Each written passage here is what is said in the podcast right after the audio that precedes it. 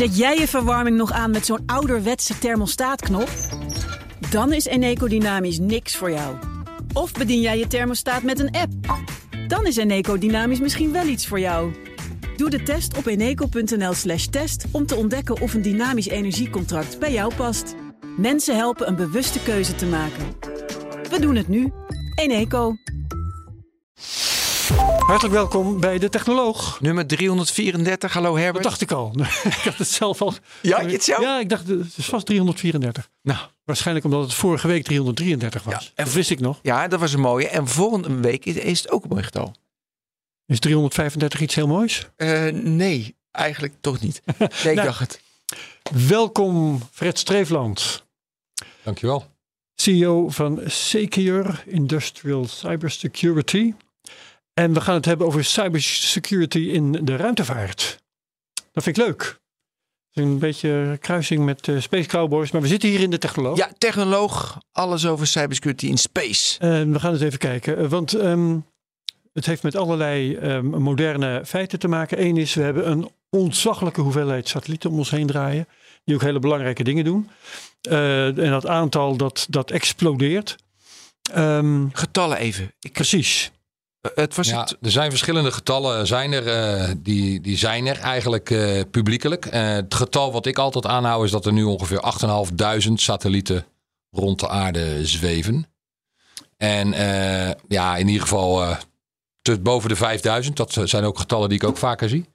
Maar 8.500 is het getal wat ik nu aanhoud. En de groei, want je zei het al Herbert in je intro. Ja, De groei is ook inderdaad explosief. Ze verwachten inderdaad meer dan 25.000 in de komende 5 tot 10 jaar. ja nee, ik wou net zeggen, de komende, ik, dat 8.500 of 5.000, dat ik zou hoger hebben ingezet. Ja, ik had 12 ergens gehoord, maar prima. Want ja, er zijn verschillende van die Starlink-achtige netwerken in aanbouw. eh, met duizenden of tienduizenden per netwerk is dan het doel.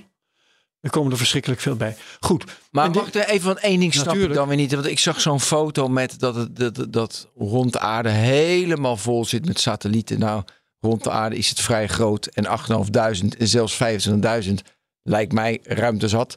Maar dan hebben ze toch hele tijd van het gevaar, een van de gevaren, security, dat eh, ze elkaar raken, eh, een, eh, een meteoriet die elkaar raakt. Is dat een onderwerp waar jij je mee bezighoudt of juist niet? En is het gevaar echt groot? Ja, het gevaar is groot. Niet zozeer eh, satellieten die elkaar raken, maar vooral eh, ruimtepuin, zoals dat heet, debris. ja, ja. Daar is ontzettend veel eh, in de ruimte dat daar rondhangt en rondzweeft. En dan moet je denken aan meer dan een miljoen, en dan heb je wel een groot aantal, meer dan een miljoen ruimtepuinstukken die groter zijn dan 1 centimeter. En dan heb je het wel over een drukte in een heel groot, grote ruimte. En dan krijg je natuurlijk niet elke dag botsingen. Nee. Maar dat een satelliet een keer een klap voor zijn kop krijgt, eh, die kans neemt dan toch wel heel vervelend toe. Ja, er was toch in pas zijn levensduur. Was toch onlangs was er toch eentje, was er toch schade ontstaan door ruimtepuin? Nou, een bericht dacht ik niet. Ja, het is, het is nooit ook helemaal zeker. Hè? Dan, dan is een satelliet opeens uitgeschakeld. En dan denken ze, hoe kan dat ge- gebeurd zijn? Nou ja, en een, een botsing met een een of ander object is dan een mogelijkheid. Heb je even, even en, dan sto- en dan stop ik ermee. Heb je een getal van hoe groot die kans is? Want voor mijn gevoel is die kans echt nog steeds met een miljoen en 8.500 zo'n grote ruimte nog steeds klein. Maar het is een reëel gevaar, hoor ik altijd. Maar hoe groot dan die kans is? Nee, ik heb geen getallen van hoe groot die kans is. Dat weet ik niet. Het winnen van de. Maar het is een, het de is een reëel gevaar Ja. eh, in het ruimtestation. Oh, ja. Hè? Zo'n ding dat vrij groot is en heel lang eh, ronddraait. Eh, er zijn diverse botsingen geweest eh, met dat ruimtestation. En dat zijn vaak hele kleine rotdingetjes. Die dan een kratertje slaan in een ruitje of zo. Eh, of, of, een, of een lekkage veroorzaken. Die ze dan Ja. weer weten te dichten. Maar eh, dat, dat is op zichzelf routine. Oké. Dus het is echt wel een probleem. Goed. ehm, maar er zijn ook, eh, en eh, jij, jij hebt ons zelf, eh, Fred, een presentatie gestuurd waarin allerlei feiten dan eh, op een rijtje worden gezet. Ehm, kun, je, kun jij voor ons in kaart brengen eh, op wat voor manier satellieten kunnen falen? Wat zijn, wat zijn allemaal de mogelijkheden van problemen die je daarmee hebt? Eh, ja, er zijn eh, verschillende mogelijkheden waardoor satellieten kunnen falen. En dan begin ik eigenlijk met de meest, de meest interessante, denk ik zelf. De meest spannende, om het zo te zeggen. Dat is natuurlijk dat ze satellieten ook daadwerkelijk worden aangevallen door, door vijandelijke staten. En dat bedoel je met de anti-satelliet-missiles die er zijn. Eh, dat is natuurlijk James Bond-achtige karakter wat je hebt. Oké, dus echt met, met fysiek destructieve wapens. Ja. Maar dat, is toch nog niet gebeurd? Eh, dat is wel gebeurd, maar dat is eh, door te testen is dat gebeurd. Dus er zijn landen, in dit geval Rusland, die heeft in, eh, in 2017, als ik het goed heb, ja, in 2017 en ook in 2019 hebben ze een, een oude satelliet van hunzelf, hebben ze, hebben ze inderdaad met een anti-satelliet missile hebben ze kapot gemaakt, En waardoor India er weer gedaan. ontstond. India heeft het ook gedaan. India heeft het ook gedaan, dat klopt. Ja. Maar ik weet in ieder geval dat Rusland eh, twee keer een, eh, een ASAT-missaal heeft getest. De Topol 19, om, de, om, zo- om in de termen te blijven. Dus, en, ja, en ze hebben ook getest met eh, het afschieten van die missiles vanaf een vliegtuig. Ja. En niet vanaf de grond. Nee, oké. Ja. Hey, maar eh, dat is op zichzelf eh, Dus dat is- in- interessante informatie, maar dat is niet iets waar je je erg goed tegen kunt verdedigen. Hè, Ja, wel? dat was mijn volgende vraag. We hebben het over, we hebben het over security. Ja. Nee, dat klopt. Nou, het, is ook, het is ook het eerste voorbeeld wat ik wilde noemen... waardoor satellieten Ja. kunnen falen. Om Zeker, terug te ja. komen op jouw vraag. ja, inderdaad. Eh nee, ja, in feite er zijn er natuurlijk meerdere zaken waardoor satellieten eh, kunnen falen. En dan heb je het vooral over elektronische oorlogvoering, eh, jamming en spoofing. En vooral, ja, wat mij natuurlijk het meest interesseert, het cyberaspect. Ja. Dus het, het, het daadwerkelijk eh, door middel van het eh cyberaanvallen van satellieten. Ja. Het onklaarmaken van satellieten en hun, hun grondstation en of hun grondstations. En, en eh, de reden dat we het er nu over willen hebben, is natuurlijk ook dat eh, de, het belang van die satellieten steeds groter is. Hè? Want eh, dat noemen jullie in het bedrijf ook, satellieten zijn tegenwoordig, hoe heet het ook weer, kritieke infrastructuur of absoluut. zoiets. Ja. Ja. Ja, en dat wordt, dat wordt niet alleen door ons gezegd. Dat wordt ook door, eh, door mensen, eh, door onze, onze adviseur, zeg maar. Die, eh, die dame die, waarvan jij de presentatie hebt ontvangen. Barbara Grove. Zij is adviseur bij de NASA. Zij is adviseur bij de Department of Defense. En zij pleit daar ook voor. Dus, dus wij pleiten ervoor om, om space kritieke infrastructuur te maken. En gelukkig is dat ook in de NIS 2 Directive ook opgeschreven als space is kritieke infrastructuur. En waarom is het kritieke infrastructuur? Omdat is twee eigenlijk- directives trouwens, eh, daar hebben we het een eh, week Ja. of wat geleden, Ja, week precies, acht, negen geleden. eh, Ja. over gehad. Ehm, voorschriften voor beveiliging. Ja, ja Europese, gebied. Europese wetgeving voor Ja. kritieke infrastructuur. Ja, en als je dan kijkt naar, eh, naar space assets, eh dan hebben ze het dus over kritieke infrastructuur. Waarom is het kritieke infrastructuur? Eigenlijk is het heel simpel, omdat zonder space, zonder satellieten, er heel veel zaken op de aarde gewoon niet plaats kunnen vinden. Eh, om een idee te geven, eh, dus we, de, de, we vliegen 31 GPS-satellieten rond de aarde. Als 25% wo- cyber aangevallen wordt, dan gaat er geen vliegtuig meer in de wereld die opstijgt of landt. 25 procent. 25% van die 31 GPS-satellieten, als je die onklaar maakt, als je die laat falen, Acht stuks. Acht stuks, dan, komt, dan gaat er geen vliegtuig meer de lucht in en dan gaat er ook geen vliegtuig meer landen. Maar satellieten zijn gewoon noodzakelijk voor de navigatie. Maar ook satellieten zijn noodzakelijk voor het betalingsverkeer. Eh, als er ergens betalingsverkeer plaatsvindt, en dan is er vaak satellietcommunicatie nodig om de creditcard af te schrijven van de terminal. Maar daar is toch nog wel een, een workaround ja. voor. Daar zeggen. zijn workarounds voor. Ja. Maar het navigatieverhaal, eh, onder andere, maar ook het weer, het voorspellen van het weer. Zeker, Ja, ja, ja. Eh, communicatie. Communicatie, heel, heel essentieel. Nou, dat hebben we natuurlijk in Oekraïne gezien. Daar komen we denk ik dadelijk later wel op. Ja, daar heb je natuurlijk satellieten voor nodig. Dus satellieten en hun grondstations, want dat wordt wel eens vergeten. Ja, die zijn essentieel in de maatschappij tegenwoordig. Zonder satellieten gebeurt er heel weinig.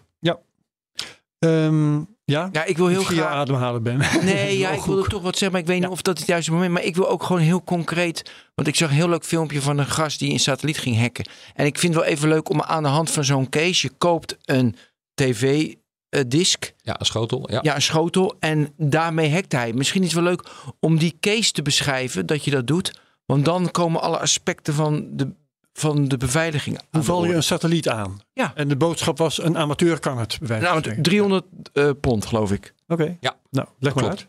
Fred. Nou ja, het feit is natuurlijk dat satellieten zijn destijds altijd ontwikkeld om eh, iets langdurig te doen.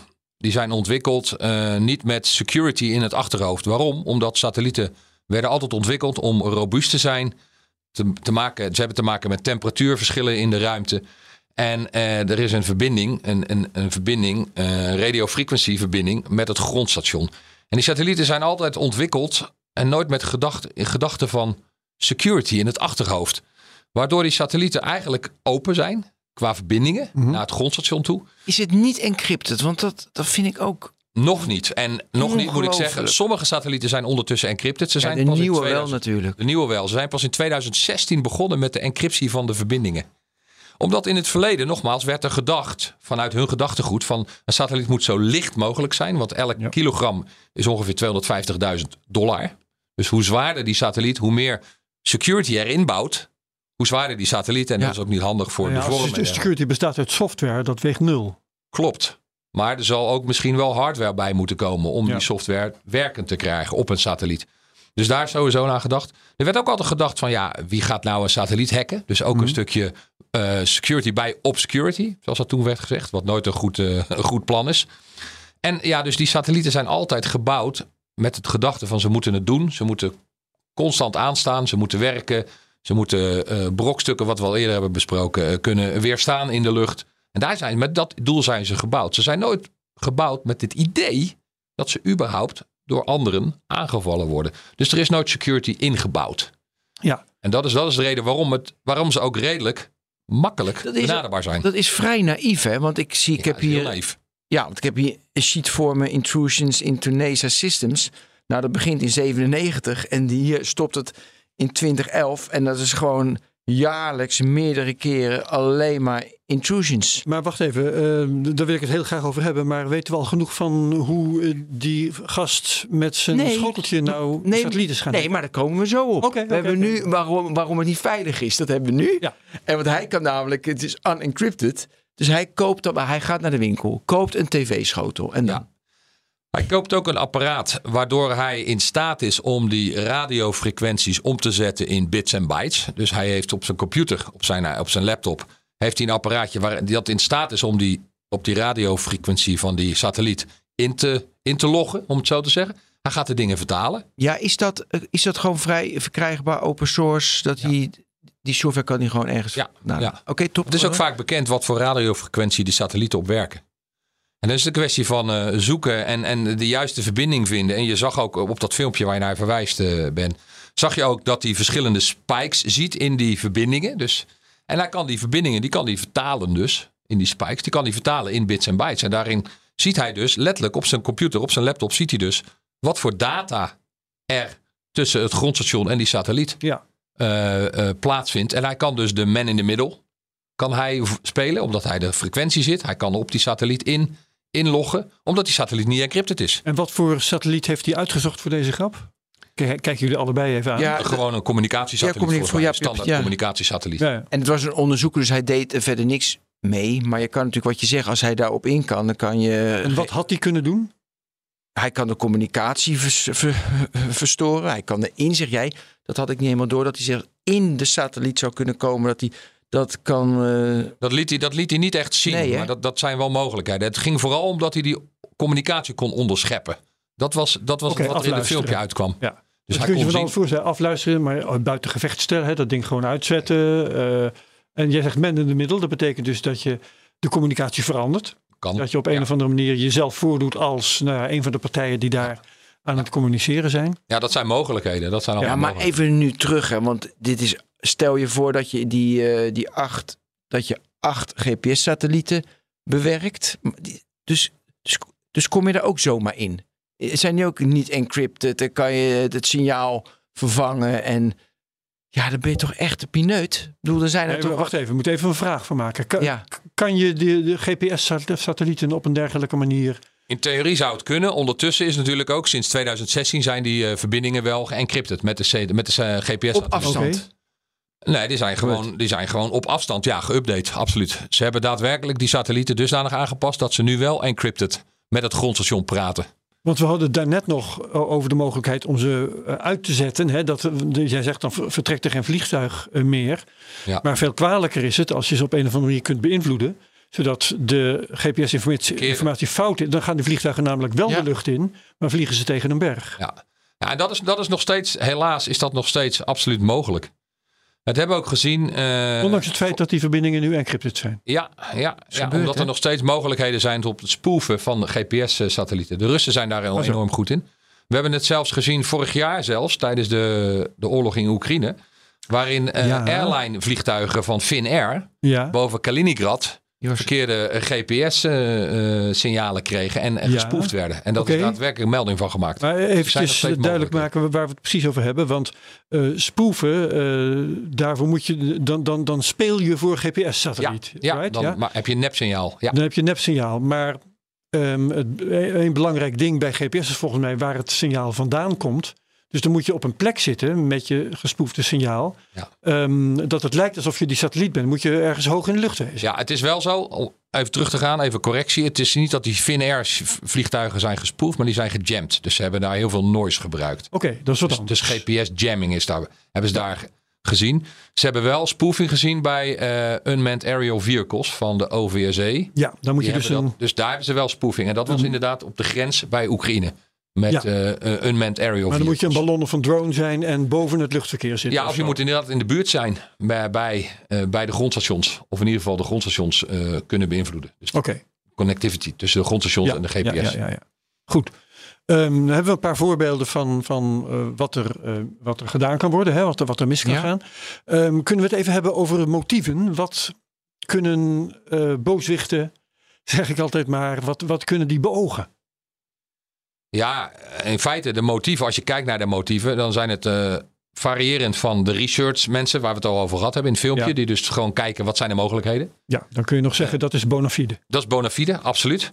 Maar als je kijkt naar de eh, kwaadwillende, en in dit geval het beste voorbeeld is natuurlijk eh, de Viasat-satellieten, die eh, op eh, 24 februari 2022 door de Russen, de grondstations werden, de modems werden er aangevallen met ransomware, met, met wiper malware. Eh, waardoor eh, Elon Musk dus moest helpen met zijn Starlink-satellieten om, om Oekraïne toch wel eh, satellietverbindingen te laten behouden. Dus dat is iets dat is wat, wat kwaadwillenden kunnen. Daarnaast is ook gebleken dat ook weer om de, wederom de Russen een aantal andere satellieten tijdelijk hebben kunnen beïnvloeden. Tussen de 2 en 9 minuten hebben ze ooit een keer die satellieten kunnen beïnvloeden. Maar in feite hebben we nog niet veel andere voorbeelden gezien dan de voorbeelden die ik nu net genoemd heb. Dus er zijn wel voorbeelden van, maar ja, het is best wel lastig. Nou ja, ik heb juist het idee dat het niet lastig is. Wat is het lastige dan eraan? Kijk, ik snap. ehm, Het, la- het lastige eraan is dat je sowieso er weinig over hoort. Dat ze vaak het niet naar buiten brengen. Dat zien wij vaak. Dat, dat we hebben wel vermoeden dat De er wel slachtoffers. brengen die slachtoffers, ja, Ja. de slachtoffers, de Dat is een organisaties. bekend verschijnsel. Om, ook om, de- om dan wel paniek te, voor, eh, te, eh, te voorkomen. En eh, ja, om toch even het ja, onder het eh, kleed te schuiven. Dat is wat we zien. Eh, de voorbeelden, ja, ik heb denk ik een tiental voorbeelden van verschillende satellietaanvallen, om het zo te zeggen. digitale satellieten. Digitale Ja. satellietaanvallen. En meer heb ik er in de literatuur niet gezien. Maar kun je er één noemen? Als je zegt, ik heb, tien voorbeelden, wat, wat kun je dan... Wat kun Nou je ja, dan... de Viasat eh, Ja, die had ik al genoemd. heb je ge- heb je genoemd, ja. Die, eh, die jamming op die, eh, op die, eh, die airliners vorig jaar. In, ja. En ja, wat, we ook, wat ook wel interessant is, dat er gezegd wordt of geclaimd wordt dat er een. dat Rusland die heeft een, een UAV vernietigd met een laserwapen. Een drone. Een drone. Vernietigd met, vernietigd met een laserwapen. Want ook lasers hebben we niet genoemd.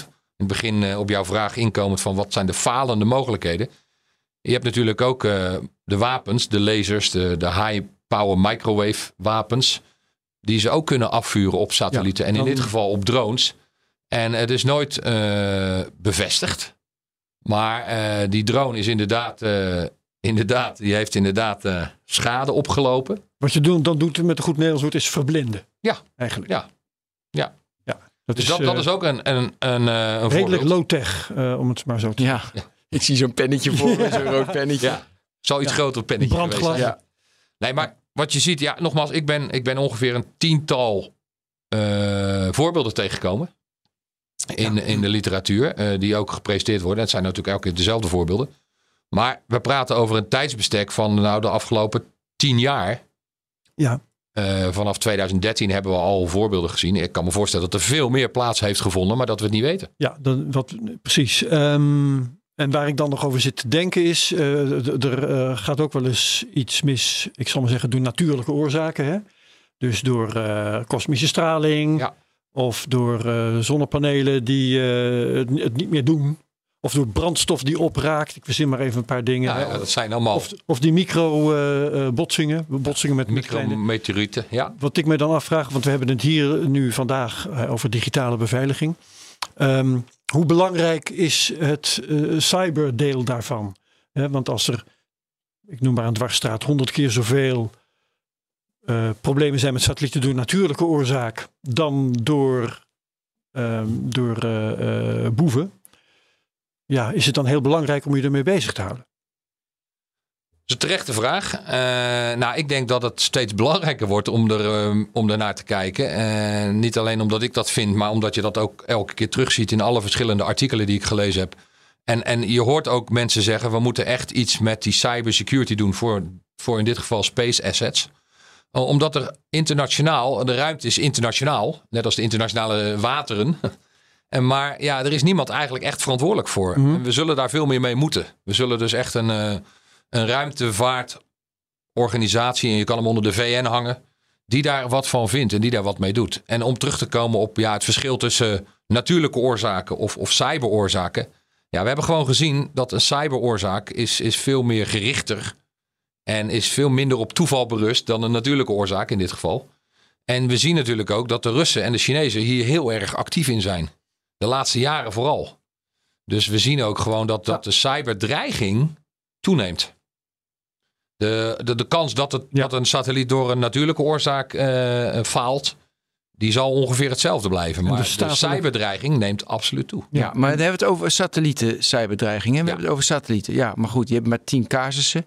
En eh, iedereen zegt het neemt toe. Dan denk ik, ja, oké, ik geloof dat. Maar ja, weet je, nou, maar dat is best wel moeilijk verhaal. Ja, maar die van die tien casussen zijn denk ik de laatste vijf, zes, zeven. Die zijn in de laatste twee jaar hebben die plaatsgevonden. Ja, en ik vind zelfs het grondstation, weet je wel, dat je daar malware inbrengt. Ja, dat is toevallig een grondstation van een, satelliet. Maar ze hebben ook elektriciteitsgebouwen aangevallen.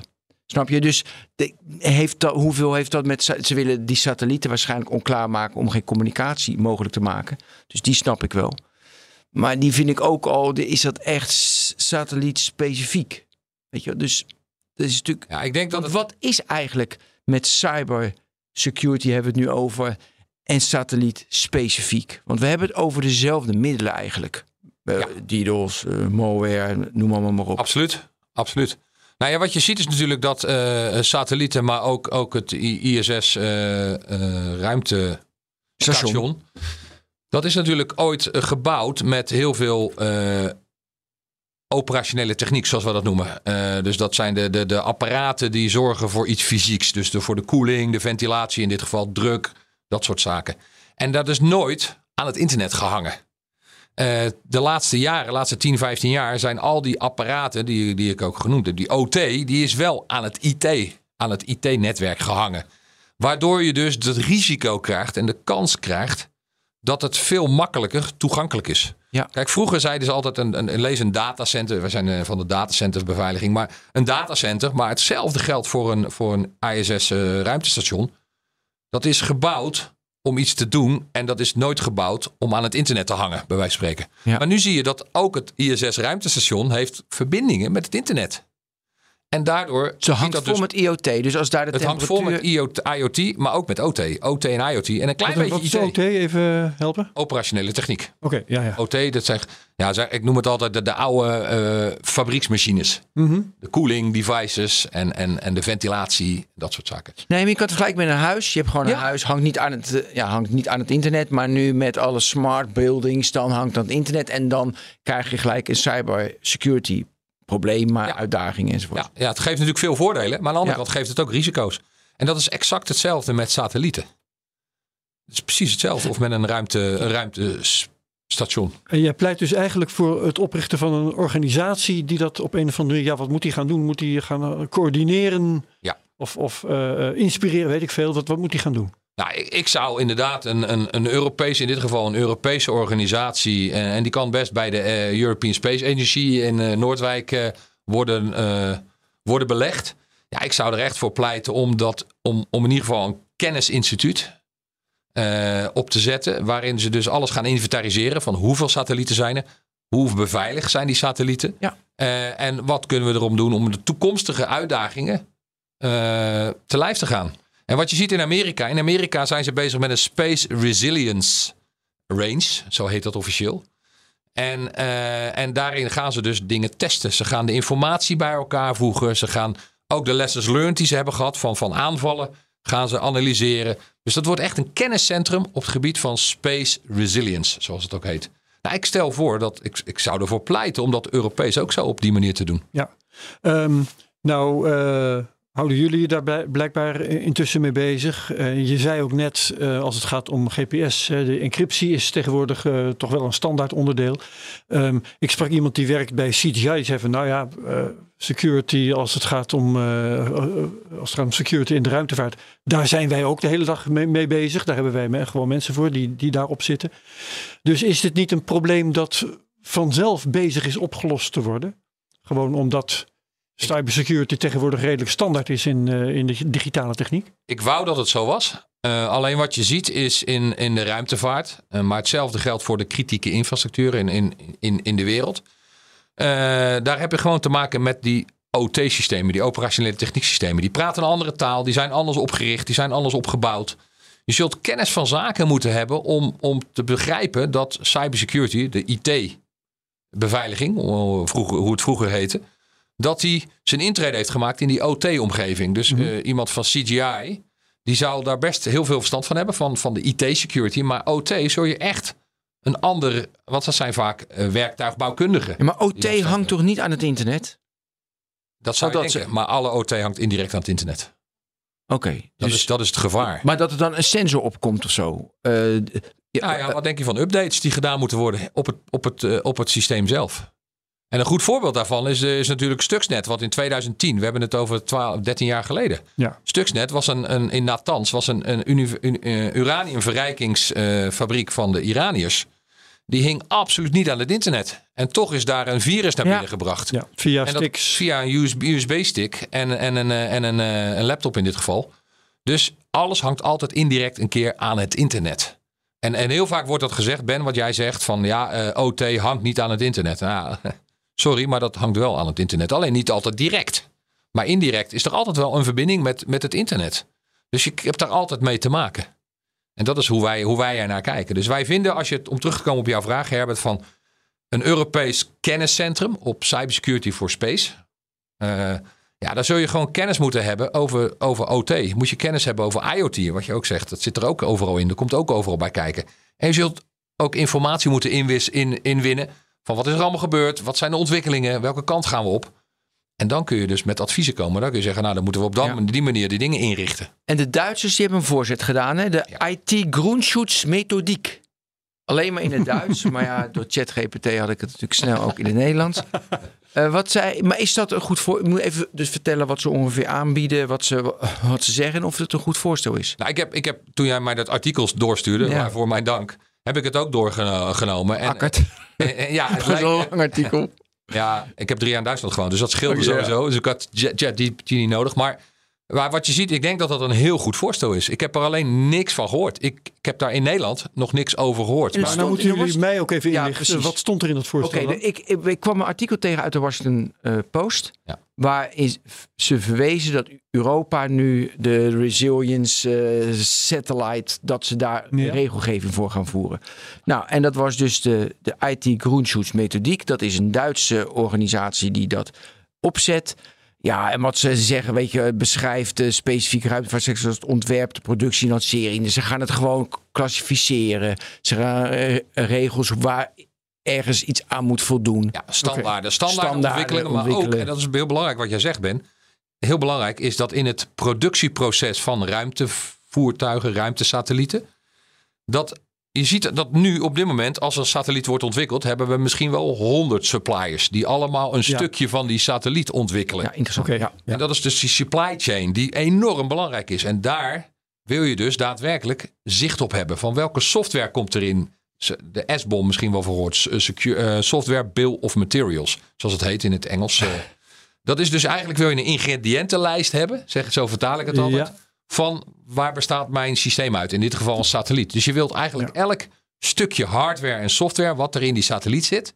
wil je eigenlijk inzichtelijk maken. En wie Dus is daarvoor verantwoordelijk? Wie heeft op die manier invloed op wat er inkomt? Absoluut. Dus En het, uiteindelijk is in ja. de keten, zeg maar, als de, als de ESA een satelliet wil bouwen, dan is de ESA verantwoordelijk dat ze in de keten al die partijen aan die standaarden voldoen. Ja, en, en ehm, ja, geleidelijk aan wordt me ook eh, duidelijk hoe ingewikkeld het is. Maar het zal eigenlijk, denk ik dan, ook weer in de ruimtevaart niet zo heel veel ingewikkelder zijn dan in de rest van de wereld. Hè. Zie je Stuxnet. Ehm, je wilt niet dat er eh, malware met een satelliet mee omhoog wordt geschoten. Je wilt niet dat er iemand op afstand bij kan. Er zijn alle, allerlei mogelijke routes die je wilt afsluiten. Is die complexiteit, is dat sowieso beheersbaar? Moet je niet op een of andere manier die eh, supply chain, zoals jij dat noemt, een stuk simpeler maken dan die nu is? En kan dat wel? die laatste vraag van jou, dat is moeilijk om te beantwoorden. Het eerste gedeelte van jouw vraag, ik denk dat het inderdaad, dat je helemaal gelijk hebt. Het is het vergelijkbaar met wat er op, op aarde ook gebeurt. Hetzelfde Ja. verhaal. Exact hetzelfde. Maar zelfs op aarde hebben we daar een uitdaging in. Ja. Daar lukt het nog niet helemaal. En maar is, is het dan wel nodig om te zeggen van nou, we hebben het probleem in de ruimtevaart ook, daar willen we ook op gaan letten. Dan kun je toch de standaarden gaan gebruiken Ja. die daarvoor op aarde al lang gelden. Absoluut. En dat is ook een voorstel wat gedaan wordt eh, Oké, vanuit nou, NASA. dan zijn we er toch uit. Nou, klopt. Nee, maar dat is absoluut een voorstel wat gedaan wordt. Maar er moet wel Ja. een instantie zijn die dat oppakt. En nu zie je nog dat er gewoon te veel instanties... Het is nog te versnipperd op dit moment. Mhm. Eigenlijk een vergelijkbaar probleem wat we in de normale wereld Ja, ook maar dat, kennen. dat snap ik niet goed. Je zegt er zijn te veel instanties, dus doen we er eentje bij. Nee, dan gaan we instanties samenvoegen. Dan wel gaan we eentje Ja, ja. ervoor verantwoordelijk maken. Dat is mijn voorstel. Mhm. En daar, die is ervan. Dat, dat, die organisatie is ervan. ja. Maar dat, is, maar dat is absoluut, eh, zou absoluut heel erg enorm helpen. Maar ehm, ook weer, eh, om, om, het, om het beter te begrijpen. eh, de problematiek speelt al bij het bedrijfsleven op aarde. Eh, Er zijn ruimtevaartbedrijven. Waar, wat is er nou specifiek aan de ruimtevaart dat je daar een aparte club voor wil ik ook hebt? weten. Want je kunt toch ook gewoon zeggen, ja, dat zijn ook bedrijven die moeten aan de cybersecurity standaarden voldoen die we al lang hebben. Ja, dat is een goede vraag. Ja, wat is er specifiek aan de ruimtevaart? Ja, eigenlijk het enige specifiek aan de ruimtevaart is dat de, de, de, voer, de, de ruimtevaartuigen, de, de satellieten, dat die eh, ver weg en niet zichtbaar zijn. Daar komt het eigenlijk op neer. Ja. Ik denk dat dat het verschil is. En dat de perceptie is dat, ze dus, dat je daar heel moeilijk bij komt. Nou, dat is nu niet zo. Dat hebben we ook gezien. Dus eigenlijk is het ook niet zoveel verschillend als wat er op aarde gebeurt. Alleen, er is nooit aandacht aan besteed. En dit Oké. is echt iets van de laatste jaren. Ja, ik denk dat het het een cultuurding is, ja. Omdat het, weet je wat je zei, Oké. licht. eh, Weet je, het moet licht zijn en het moet robuust zijn. En dat, zo wordt altijd gemaakt. Nu moet je een, een transformatie daarin maken. In de, in de, dat vond ik wel interessant. In de, de literatuur die ik overlas, toen zeiden ze apply ISO 74892. En ik heb geen idee welke ISO dat nou weer is. Maar dat is dus Security Architecture. Basic Reference Model voor- eh, voor de Security Architecture. En dat is inderdaad, Herbert, dat is gewoon eh zorg dat de identificatie op orde is, je autorisatie op, orde is, dat de encryptie is, dat de data-integriteit is. Nou, standaard dingetjes. Standaard dingen. Absoluut. Maar het is natuurlijk heel apart dat we nu over praten van dat dat moet worden toegevoegd. Want precies wat Herbert zegt, ja, doen, morgen. Klopt. Maar daar houdt dus iets tegen. Wat is dat dan? Ja, ik denk, daar kom ik eigenlijk op jou, wat jij net al zei. Het is eigenlijk de perceptie, de cultuur. Eh, je moet je voorstellen dat in de ruimtevaart zitten veel mensen die hebben lucht- en ruimtevaarttechniek gestudeerd. Boord, eh, werktuigbouwkundige mensen die hebben een andere mindset. Die cultuur zal vooral moeten veranderen. En, en je moet je voorstellen dat heel veel toeleveranciers, wat we ook al eerder genoemd hebben, die zijn heel erg goed in het maken van één specifiek ding. Een, een, een zonnepaneel, een eh, communicatiemodem. Eh, en die focussen zich daarop. Maar er zal gewoon iemand moeten zijn die het overkoepelende eh, logistieke, de overkoepelende logistieke keten zegt van joh, in die keten moeten jullie aan die basis security voorwaarden voldoen. Secure by design heet dat. En we zullen moeten voldoen. Dat betekent van joh, als je dit doet, moet je dat doen. Je moet, het, je, moet je code testen. Nou, Ja. dat, ja, klinkt heel dom en Klinkt heel heel logisch. Maar, ja. Maar dat zijn wel dingen. Maar zouden ze dat niet doen in de ruimtevaart? Ik dacht Ja, dat ze daarom. in de ruimtevaart wel van testen weten. Zou je denken, ja. Ja, absoluut. Maar niet op, maar op functionaliteit. En vaak niet op cybersecurity. Omdat je die mindset niet hebt van, joh, Ja. wij zijn specifiek, wij zijn uniek. Eh, Security by obscurity. Wij worden niet aange- aangevallen. Wij maken iets robuust. Het moet vooral t- 30 jaar lang het doen. Ja, dat, die mindset moet ver- gewoon veranderen. En dat is denk ik kenmerkend. Oké, gaan we de mindset veranderen? Maar er is natuurlijk nog iets anders. Eh, dat is alles wat er al hangt. Ja, Kun je daar achteraf nu nog even security opplakken? dat wordt denk ik heel lastig. Ja, nou, je dat zei net dat upgrades mogelijk zijn. Ja, er zijn upgrades mogelijk, maar om de complete security aan te passen zodat ze ook secure zijn. In al zijn aspecten. In hè, al zijn net aspecten is dat ja. heel lastig. Je moet je voorstellen dat zo'n satelliet, om een satelliet als voorbeeld te nemen. Een satelliet is gebouwd met een, een, een, een bus. Een bus betekent niet zo'n zo'n apparaat wat mensen vervoert. Nee. Maar een bus is eigenlijk een, een, een, nou noem het een modem of een, Ja. een moederbord. Het beeld- noem het, ja, oké, het noem beeld- het een moederbord. Dat We is het beeld dat ik ervan heb is een eh, dikke stekker met heel veel polen. Nou, nou, dat is eigenlijk misschien best wel de beste omschrijving. Ja, Ja. absoluut. En eigenlijk hangt alles van die satelliet hangt aan die ene bus. Dus er is geen segmentatie toegepast zoals wij in een IT-systeem wel kennen. Wij hebben natuurlijk, wij praten in een IT-systeem over segmentatie. Dat als je ergens bij komt, dat je niet overal bij kunt. Maar dat dat Ja, ja, ja. gesegmenteerd is. En dat kun je met firewalls doen. Dat kun je in de IT met, vooral met firewalls doen om, om, om, om compartimenten te maken. Dus om op een bepaald moment maar twee van de polen van de honderd eh, kunt Ja, gebruiken. nou, en als je dan in een satelliet kijkt en een satelliet heeft ongeveer eh 15 tot 20 verschillende componenten. Al die componenten hangen aan die stekkerdoos van jou met een plug. En dat betekent dat als je bij die stekkerdoos bent, ben je overal bij. Ja. Kun je ook overal iets aan veranderen, kun je overal iets aan doen. Dus dat is heel lastig om dat achteraf, omdat het niet secure bij design is ontworpen, om het achteraf toch te verbeteren. Ja. Er zijn natuurlijk wel mogelijkheden. Je kan op bepaalde dingen, net zoals het toevoegen van encryptie, daar zijn mogelijkheden toe. Maar dat zijn de zaken waarom het heel lastig is om al die satellieten, die duizenden satellieten die er hangen en die er tien jaar geleden eh, die zijn gelanceerd, om die alsnog compleet secure te maken. Maar wordt er dan wel in kaart nu gebracht in Amerika dus wel van welke satellieten nu gevaar lopen? Want als we die, eh, als ze die hacken of als daar een, een breach komt, dan zijn we de pineut. Wordt dat in kaart gebracht en actief nu updates als het kan wel en anders schakelen we hem uit en dan sturen we een andere satelliet in de lucht. Ik- dat wordt nu gedaan, zo'n programma. Ik mag verwachten dat dat gedaan wordt, maar ik weet het niet. Ik werk niet bij NASA, maar ik kan me voorstellen dat bij NASA hebben ze daar wel een speciaal team nu voor opgezet. Dus ik, kan, ik verwacht dat dat wel gebeurt, absoluut. Maar zeker weten doen? nee, ik, maak me, ik vind dit toch wel Je maakt je zorgen. Nee, niet zo. Dat was de bedoeling. Dat nee, al- maar, het zijn maar tien incidenten. Dus, eh, en, nou ja, die we weten. Die we weten, maar goed. Maar het is wel dat ik denk van wow. Weet je, als je zegt van, van dat niet encrypted, dat vind ik het meest bizarre. Ja. Dat, daar blijf ik toen ik dit onderzocht. Wow. Maar overigens is het wel eh, leuk, nee, leuk is het niet, maar interessant voor, voor ons, maar ook voor, voor luisteraars, stel ik me voor, om eh, vanaf nu te gaan opletten. Hè? Want eh, we hebben het in, ja, in de rest van de wereld ook wel gemerkt. Er zijn natuurlijk nog altijd heel veel security incidenten waar we nooit wat van horen. Dat kan heel goed. Maar er zijn er ook steeds meer waar we wel van horen. Hè? Dan is er opeens een halve haven is er uitgeschakeld en dan is er Ja. opeens een ziekenhuis uitgeschakeld of een politiebureau van gemeente of noem maar wat. En dat, eh, als Fred gelijk heeft, gaan we dat in de ruimtevaart in de toekomst ook wel zien. Eh, dat, ja, ik ben er eh, bang voor dat er inderdaad meer eh, incidenten eh, zullen worden eh, gedeeld. Die niet, die, ja, precies, die niet verborgen gehouden die kunnen niet worden. verborgen gehouden kunnen worden, absoluut. Maar Fred, als er nu een nieuwe satelliet de ruimte in wordt geschoten, nu, hè, van, dus vandaag of morgen, vanuit India gebeurt dat vaak, dan, zit, dan hebben ze toch wel security by design wordt, toegepast, neem ik aan. En ze monitoren precies wat daar eh, in die satelliet gebeurt. Eh, en ze kunnen dus ook monitoren als iemand een attack doet. Ja, ik ben niet bekend in. in eh, wat, ik weet inderdaad uit in, in India, die lanceert inderdaad een aantal satellieten per jaar. China lanceert er een aantal per jaar. Vorig jaar 64, eh 64 lanceringen met 150 satellieten die ze in de lucht hebben gebracht. Dat zijn serieuze aantallen. Rusland natuurlijk ook. Eh, en Amerika. Nou, wat ik weet is dat op het moment dat het een Europese satelliet betreft, of een Europese ja, een satelliet betreft, dan eh, wordt daar inderdaad nu wel aandacht aan besteed. Sowieso aan het encryptie, dat weet ik. Dat heb ik dan gehoord vanuit Mhm. eh, de mensen in, vanuit de ESA. Maar ja, over andere landen weet ik het niet.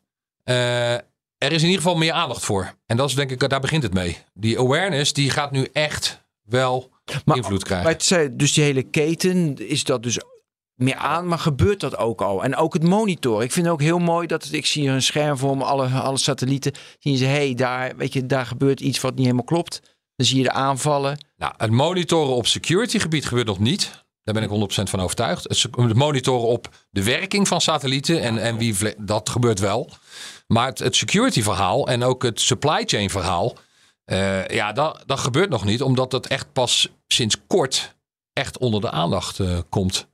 Eh, en nogmaals, ik weet dat bij alle lanceringen die de afgelopen tijd hebben plaatsgevonden, eh, waar ESA bij betrokken is, dat daar wel naar security wordt gekeken. En was het tipping point die eh dus, dus attack, de ja, attack. ja, dat was zeker. Ja, dat was zeker een, een, nou, ik zal niet zeggen tipping point. Het is wel, het heeft de aandacht op cybersecurity binnen de ruimtevaart aanzienlijk vergroot. Omdat in één keer toch wel het echt serieus was. Ja.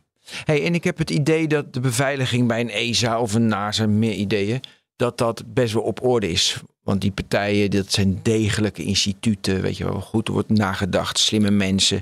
Ehm, dus klopt deze aanname? Is jouw idee dat ook? Of je komt daar ook, dus de cybersecurity is mm, gemiddeld op orde? Of echt goed op orde?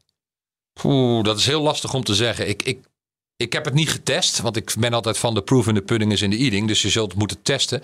Maar ik eh, weet in ieder geval dat er aandacht voor is. En, en nogmaals, er zal echt een cultuurverandering moeten plaatsvinden. Al die toeleveranciers ook. Al die bedrijven die dus bezig zijn in de, in de ruimtevaartindustrie.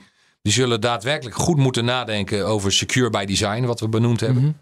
Eh, en, maar dat kost wel tijd. En aangezien dit toch iets is van de laatste jaar, twee jaar, waar het echt de aandacht krijgt, ja, denk ik dat er nog heel veel zaken gedaan moeten worden. Ik denk work in progress. Eh, maar om jouw vraag te beantwoorden, denk ik dat eh, zeker de NASA, dat weet ik van, eh, dat ze daar serieus aandacht aan besteden.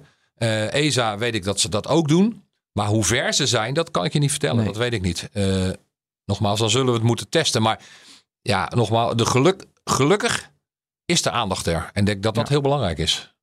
Ehm, eh, wat ik eh, tegenkwam in, in de documentatie, dat vond ik wel een, eh, beetje dreigend klinken. Ehm, satellieten, even in het Engels, gen- generally have a single point of failure. Ehm, dat klinkt altijd heel, heel moeilijk, want dat is één, één punt waar het helemaal mis kan gaan. Ehm, kun je dat uitleggen? Wat is dat single point of failure als het om satellieten gaat?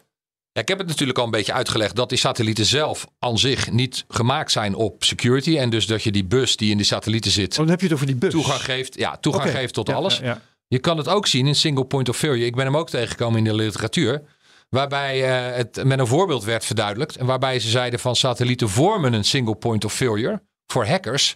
Waarbij een hacker die kan natuurlijk in de. Als die een bedrijf wil hacken. Of als die. eh, dan kan die eh, Amazon gaan hacken. Of hij kan het point of sale gaan hacken. De creditcardmachine kan die gaan hacken. Maar hij kan ook de satelliet gaan hacken. Die dus eigenlijk essentieel is in die hele keten. Van eh, er wordt iets gekocht met een creditcard. eh, die creditcard wordt tegen een pinapparaat aangehouden. En alles gaat lopen. En eh, bij, Amazon, bij Amazon wordt bijvoorbeeld die bestelling gedaan. Maar dat verbindt allemaal met satellieten. En in zoverre werd het ook een point of single point of failure genoemd. Dus Ja, ja. in de keten. In de Omdat het keten, een ja. trechter is waar alles doorheen moet. Absoluut, omdat- nou, dat, dat soort trechters, daar heb je er natuurlijk ook wel meer van. Hè, de, weet ik veel, eh, de, de, eh, afreken, de afrekenmodule van Amazon. Als je die onklaar weet te maken, dan kunnen ze ook niks meer verkopen. Absoluut, absoluut.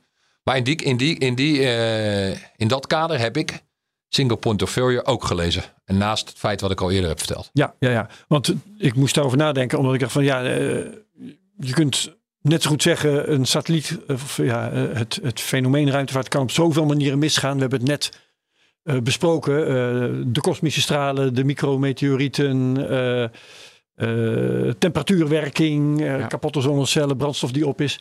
Dat, ja, eh, dat die ook nog digitaal kan falen, daar ben je dan niet eens meer zo erg van onder de indruk. Nee, Bij wijze van spreken. Nee, en je hebt daarnaast, vele- daarnaast wil ik nog een toevoeging maken. Je hebt inderdaad, dan heb je het over de satelliet zelf. Ja. Maar de satelliet is ook weer een onderdeel van een keten. Van Ja, een ja. grondstation, van andere grondsatellieten, van een command and control centrum, van een datacenter. En daarin kunnen ook de toeleveranciers die we al eerder genoemd hebben. Dus ook in die keten die eigenlijk die satelliet ondersteunen. En die satelliet die ondersteunt natuurlijk weer andere bedrijven in, eh, in de werking. Ook in die keten kan ook heel veel misgaan. Eh, en een voorbeeld wat we nog niet benoemd hebben is bijvoorbeeld eh, eh, het benaderen van mensen die bij NASA werken of bij de ESA werken. En hun. eh, social en hun- engineering. Social engineering, absoluut. Eh, daar is wel een voorbeeld van trouwens. Een van de tien eh, voorbeelden Ja. die ik heb gezien. Is dat er inderdaad eh, eh, een aantal credentials is buitgemaakt van mensen bij de NASA. En dat ze daardoor ook dus in systemen konden komen. Dat is een van de voorbeelden die ik heb gelezen Ja, in de literatuur. Maar dat is ook weer dat is ook een aspect van. Ja, van is niet specifiek. Nee, is niet specifiek. Nee, is niet specifiek. uitgevraagd. eh, verschijnsel is dat in de, in de security. Ja. Dat- ja, ja, ja. Oké, eh, dus hoe gaat 5G invloed hebben? Heeft dat nog invloed? Poeh, nou dat zou ik echt niet weten. Nee, Nee? weet ik niet. Nou, omdat IoT en en 5G, ik zag daar iets in de, in de literatuur iets over verschijnen. Dat het wellicht invloed had omdat IoT dan toeneemt. En eh, die verbinden misschien ook weer met een grondstation, met een satelliet. Dan heb ik een vraag over, jij zegt die, eh, eh, dus die in de keten met Amazon, dat voorbeeld. Ja, Maar dan heb ik toch heet het van, oké, dan, dan ben ik binnen, want dat is vrij eenvoudig bij zo'n satelliet, tussen aanhalingstekens. En daar kan ik alles mee doen. Maar ja, dan moet je ook de rest van de keten, de- ja, ja, als je die niet hebt, dan kan je ook nog weinig. Dan moet je dus ook de rest van de keten weer zorgen dat het in jouw portemonnee v- v- verschijnt. Bijvoorbeeld als je het over Amazon hebt. ja. Dus hoe doe je dat dan? Nou ja, je kan natuurlijk altijd, als jij toegang hebt, kun je natuurlijk altijd eh, met ransomware eh, mooie dingen doen. En kun je eh, sabotage toepassen. Je kan mensen chanteren. Dus je kan Ja, met, met de toegang die je hebt, kun jij heel veel. Je kan naast natuurlijk ook. Je wilt eh, niet alle, je wilt niet je kan alle, alles op slot zetten, ja. ja, alle elementen. Omdat het single point of failure is, Ja. zo werd het genoemd, Je zet het op slot. kun je dingen kapot maken, chanteren, eh, vernietigen. Dus je, kan te- je kunt kwalijke dingen doen. En dat is natuurlijk iets wat je niet wil. Ja. Ehm, er was in de, de presentatie van jouw collega Barbara, die, Ja. eh, die eh, we al een paar keer genoemd hebben, was er ook een dia de- die eh, somde de risk domains of space op. Eh, vond ik wel interessant. Misschien kunnen we die even nagaan. Eén is eh, communications and signals. Dus dat schijnt de Hoogste. hoogste mate van risico te zijn. Eh, anders dan eh, bijvoorbeeld space policy and regulation. Maar Herbert, misschien op de eerste. ja? Als we het straks encrypt hebben, is, het, bedoel, is dat het enige dat we dan hebben opgelost? Ben je dan in één keer vanaf? Ben je er dan vanaf? Van hoogste risico? Nou, op dit moment nog wel. Maar als we straks de quantumcomputers krijgen... Ja, dat wilde ik ook nog natuurlijk. dan heb je natuurlijk ook weer een uitdaging. Maar over het algemeen is natuurlijk het encrypten is een, een, een quick win, zoals we noemen. Daar verbeter je de communicatie die nu open is. Hè? We hebben het nu over open communicatie tussen Ja, satelliet en grondstation. Dat, daar waren we. Eh, en als je het dan encryptet, dan heb je al heel veel opgelost. Ik zeg niet dat het de silver bullet is, maar dan heb Nee. je al heel veel opgelost. Ja. Dus, dus dat is wel iets. Laaghangend fruit. Gewoon Laag- Twee is policy, zei jij? Nee, dat is niet de tweede. Nee, Nee. dat is zelfs laag, maar die, die noemde ik dan toevallig eventjes. Eh, daarna in eh, de volgorde van Ernst was ground stations en launch facilities. Waarschijnlijk ook omdat alles daar langs moet. Ook, en omdat er ook heel veel apparaten met elkaar verbonden zijn die nooit gebouwd zijn voor security. Dus ook weer hetzelfde probleem. Ja, en mm, daar is dan geen laaghangend fruit in eh, te vergelijken met die encryptie. Want ja, je hebt een ontzettend veel grondstations, of in elk geval een behoorlijk aantal. Je hebt eh, een aantal launch facilities. Eh, allemaal, bij allemaal moet je dingen gaan verbeteren. Ja, maar er is ook laaghangend fruit. Ook bij die grondstations Ja, is is er laag, laaghangend fruit. Is ten eerste security awareness. Maak mensen bewust van dat er Oké. aan gedacht moet Oh, worden. dan kom je bij, bij, Social bij engineering. personal, want ik eh, Ja, helemaal onderaan, onderaan. staat critical personal en het ernst daarvan is low. Ja, dat is, dat, ja, dat klopt. waarom dat, is waarom haar, is dat een lage risicofactor? dat is haar perspectief. Omdat je met die lage risico, in dit geval social engineering, dat je daar meer tijd voor nodig hebt, dat het langer duurt, dat het niet Mm. altijd garantie is tot succes. Als jij eh, op die hoogste, eh, op zeg maar de, de verbindingen, de communications, wat zij eh, critical heeft genoemd, als je daarop succesvol bent, dan is su- succes gegarandeerd. Dat is waar. En dat is een Ehm, beetje hoe zij er naar kijkt. Ja, ja, ja. Nee, oké, want, want je, je verwijst nu naar haar. Eh, ik wilde meteen al gaan zeggen, eh, over het algemeen wordt in de security de mens toch als een van de zwakste schakels gezien. Ja, ik ben het daar altijd, ik ben het daar altijd no- eigenlijk nooit echt mee eens. Nee? Nee, ik vind de mens zijn eh, ogen en oren. Ja. En als je mensen aware maakt, dan Ja. zijn het extra ogen en oren voor jou. En dan kunnen dingen on- ja. on- ontdekt worden. Dus ik vind nooit eigenlijk dat de mens de zwakste schakel is. Tuurlijk weet ik dat mensen op link, eh, linkjes kunnen klikken Precies. die niet gewenst zijn. Maar je moet gewoon zorgen dat het klikken op die linkjes geen kwaad kan. Dus ik ben nooit voorstander van mens de zwakste schakel noemen. Ik, ik ben altijd voorstander van mensen informeren, mensen trainen, mensen aware maken. Waardoor je extra cybersecurity awareness hebt en dingen dus kunnen worden ontdekt. Zo zit ik er altijd Ja, in. oké, dat is... En, eh, en, en ik denk zeker als je mensen traint bij NASA, dan, eh, en je zorgt in ieder geval dat ze allemaal een ander paswoord hebben en dat soort dingen, dat ze er van bewust van zijn, ja, dan is die kans Ja. veel kleiner. maar En- dat moet dus wel gebeuren. Die, eh, Absoluut. want als ik jou zo hoor tot nu toe, dan eh, heeft het daar toch wel aan ontbroken de laatste. Is, is, dat, is dat bezig beter te worden? Of ja, is het ja, nog- absoluut, Ja? absoluut. Ja, absoluut. En natuurlijk ook omdat mensen in hun privéleven ook veel meer met cybersecurity te maken hebben. Eh, dus dus daar absoluut. Het, gelukkig gaat het de goede kant op. En jij zegt aware maken, dat zijn trainingen. Ehm, ik ben ook wel voor gewoon dwingen. Dus, eh, dus, eh, dus we vinden two-factor authentic- eh, two-factor Authentication. vinden mensen vaak niet fijn. Nee. Maar gewoon dwingen, ja, moet. Dus het is meer dan alleen awareness, ook dwingen. Absoluut, absoluut. Het is ook, ook technologische hulpmiddelen, om dit geval, om, dit, om dat te noemen. Two-factor authentication, multi-factor authentication als het heet. Om dat ook toe te passen. Maar ook het segmenteren van het netwerk. Ook het Ja, zorgen van het inventariseren. Welke systemen hangen aan het internet? Neem een grondstation, die staat bij haar ook als, als critical, als hoog. Ja. Een grondstation. Ja, je wil gewoon eerst een inventarisatie maken van, joh, wat voor systemen hebben we allemaal? Wie kan er bij de data? Hoe is het gesegmenteerd? Het zijn de basale zaken die je uit IT-security landschap overneemt. En die ga je toepassen, in dit geval, op grondstations van satellieten. Ja. En het is geen rocket science, het is alleen werk. Ja, dat, dat, is, dat is het eigenlijk. Ja, ja, ja, ja. Eh, Kun je het ook nog over Starlink hebben? Eh, jawel, maar nog eventjes eh Afmaken een die? uit het lijstje die ik graag Ja. nog wil, wil bespreken. Space policy and regulation is een medium risicofactor. Ehm, wat, eh, ja, wat, wat wordt hier bedoeld en waarom is het maar medium? Nou, ik denk, ik denk omdat, eh, omdat space regulations en eh, policies, die zijn wel in eh, work in progress op dit moment. Dus daar wordt aan gewerkt. Maar nogmaals, er is geen wereldwijde organisatie die hiervan is. En dan gaat het om eh, eh, regels en standaarden die Ja. met security te maken hebben. Ja.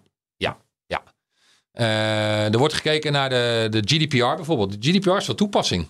Natuurlijk. Maar ja, daar wordt niet door een space agency echt aandacht aan besteed op dit moment. Het is wel work in progress. Ja, en wat kun je met policies en standards doen? Dan zul je- dat heeft toch een langere inwerktijd nodig. Als jij Ja. uiteindelijk bepaald hebt van de, we gaan een NIS2 directive gaan wij toepassen op de hele logistieke keten. Dat duurt dat even voordat dat ingeregeld is. Dus vandaar dat dat dan een medium risico is. Ja, het heeft absoluut effect, maar het is geen silver bullet. Nee. Terwijl de quick wins, het laaghangende fruit waar we het al eerder over hadden, veel meer snelle effect heeft. Ben- Ja, ja Starlink. Starlink. Ja, hoe veilig is dat nu allemaal? En kunnen we het gewoon gebruiken? En, eh, of denk je van, moi, Eh, twee dingen. Ik denk dat Starlink eh, absoluut op dit moment eh, ja, best wel goed beveiligd is. Omdat ze ook aangevallen zijn door de Russen in het begin van de Oekraïne-oorlog. Er zijn wat verbeteringen hebben plaatsgevonden. Ze hebben wat gedaan met codes en softwarecodes en, en, en, security op dat gebied.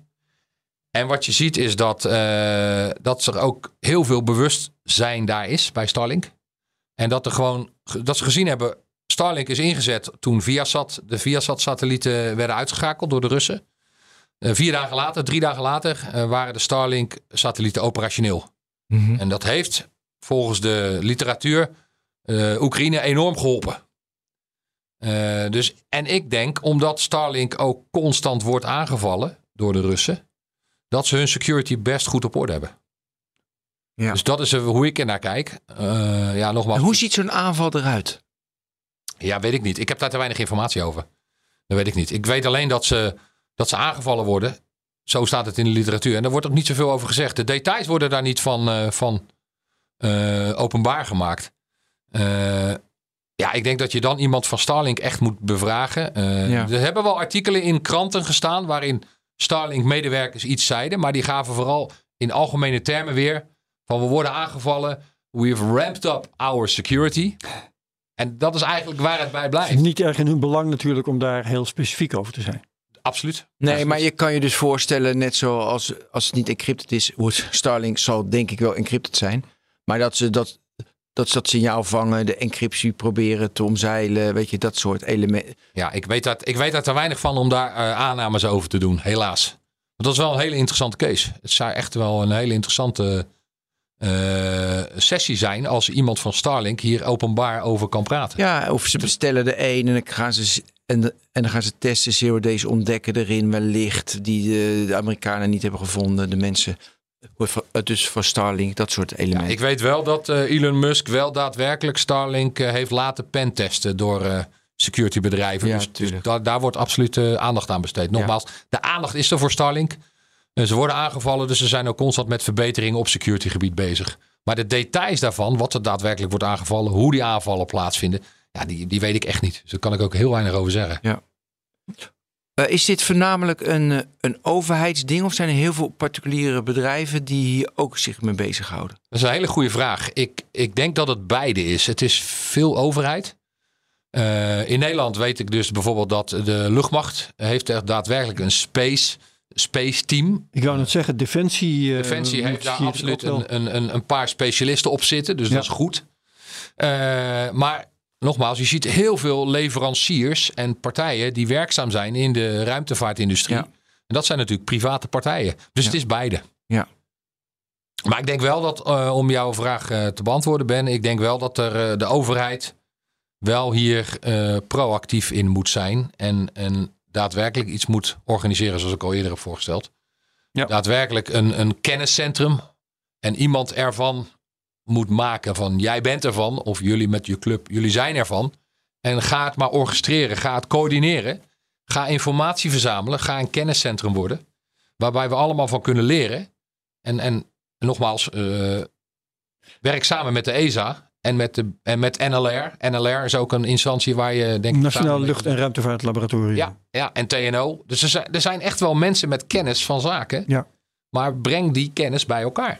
Ik eh, wil nog één aspect eh, de- uit de intussen veelgenoemde presentatie pikken. Een begrip waar ik het even over wilde hebben. Space Situational Awareness. Ja. En in die context kwam ik tegen dat eh, de Chinezen elf grondstations hebben in Zuid-Amerika. Ja, in Chili onder andere. Wat, wat is Space Situational Awareness? Space Situational Awareness is eigenlijk, en dat is wel grappig, komt uit Defensie. Ik kom zelf ook uit Defensie, eh, uit de luchtmacht. Space Situational Awareness. Situational Awareness is eigenlijk omgevingsbewustzijn. Wat gebeurt er in de ruimte waar ik ben? Wat gebeurt er om me heen? Dus dat betekent als je Space Situational Awareness wil hebben, dan wil je weten wat vliegt er, wat, wat is een gevaar voor mij, wat zie ik allemaal gebeuren, wat kan er allemaal in die ruimte gebeuren, wat invloed heeft op mijn eigen operaties. Dus Space Situational Awareness, eh, nou, nogmaals, ik kom uit de luchtmacht, dus een F-16-vlieger, die weet gewoon van, joh, ik zit op deze hoogte, op die, op de, op die eh, koers zitten zoveel eh, vijandelijke toestellen. Boven dat land. ja, dus je wil constant een, eigenlijk een driedimensionaal plaatje hebben van wat gebeurt er in de ruimte waar ik mij in begeef. En dat is eigenlijk Space Situational Awareness. Ja. En dat is dus wat, waar de Chinezen dus heel erg veel op hebben ingezet. Eh, ze zijn ook bezig met, het stond niet in, het, in, de, in de presentatie, ze zijn ook bezig met een eh, grondstation in, eh, in Scandinavië. Mhm. Eh, wat dus gesubsidieerd wordt met, eh, met Chinees, eh, Chinees geld. Mhm. Eh, dus ze willen zoveel mogelijk wereldwijd grondstations hebben om die situational awareness. Wat gebeurt er in de ruimte? Wie vliegt er door? Met welke snelheid? Bedoel je te zeggen, die Chinezen pakken dat goed aan? De Chinezen investeren er in ieder geval heel veel in. Maar bedoel je ook eh, elf Chinese grondstations in, in Zuid-Amerika dat de Chinese activiteiten een gevaar zijn? Nou, als je Dat- praat over situational awareness, is het natuurlijk voor hen zelf om, die, om dat bewustzijn te creëren. En dat is nog niet zozeer offensief. Jawel, moet, moet- maar moet het onderdeel zijn van onze situational awareness dat de Chinezen met elf grondstations in Latijns-Amerika zitten? Ja, ik denk zeker dat we daarvan af moeten weten. Absoluut. En we willen natuurlijk voor onszelf ook situational awareness hebben. Dus absoluut. Ik denk dat we daar zeker wat mee moeten. Het is belangrijk om te weten.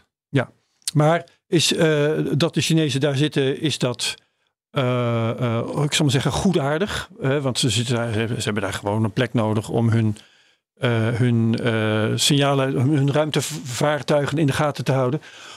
Of zijn ze daar bezig met machtsvorming op een of andere manier in termen van militarisering van de ruimte? Dat is heel moeilijk om, om daar eh, antwoord op te geven. Ik, ik denk zelf dat de Chinezen, en dat staat ook echt daadwerkelijk ook openbaar in de publicaties, dat ze in het kader van hun eh, Belt Road eh, initiatief, die daar de, onder andere die situational awareness stations hebben geplaatst. Zo staat het ook genoemd.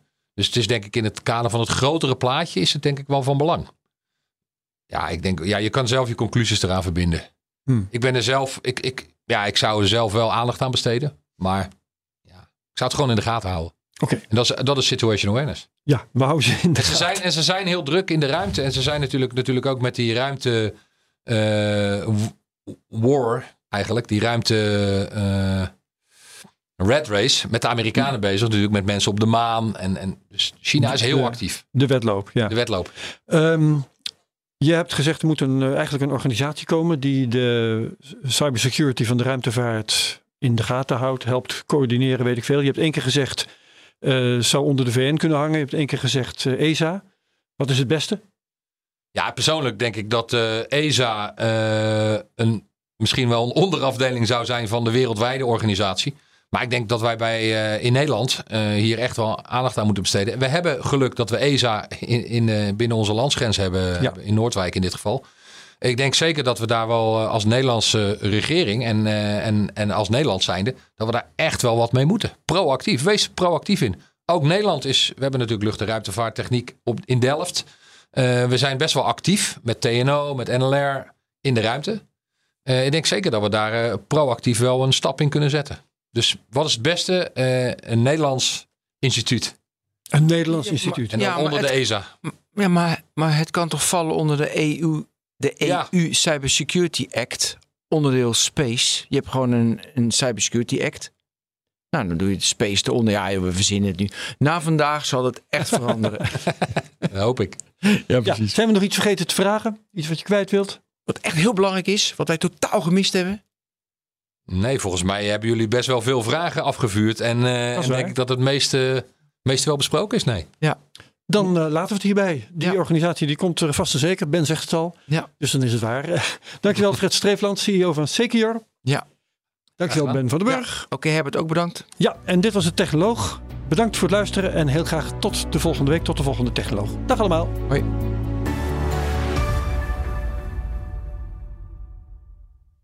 Eet jij elke woensdag lasagne omdat het zo lekker makkelijk is? Dan is Eneco Dynamisch niks voor jou. Maar kook jij het liefst elke keer wat anders met het risico dat ze zeggen... Ja, dag, dat gaan we echt niet eten. Dan is Eneco Dynamisch misschien wel iets voor jou. Doe de test op eneco.nl slash test om te ontdekken of een dynamisch energiecontract bij jou past. Mensen helpen een bewuste keuze te maken. We doen het nu. Eneco.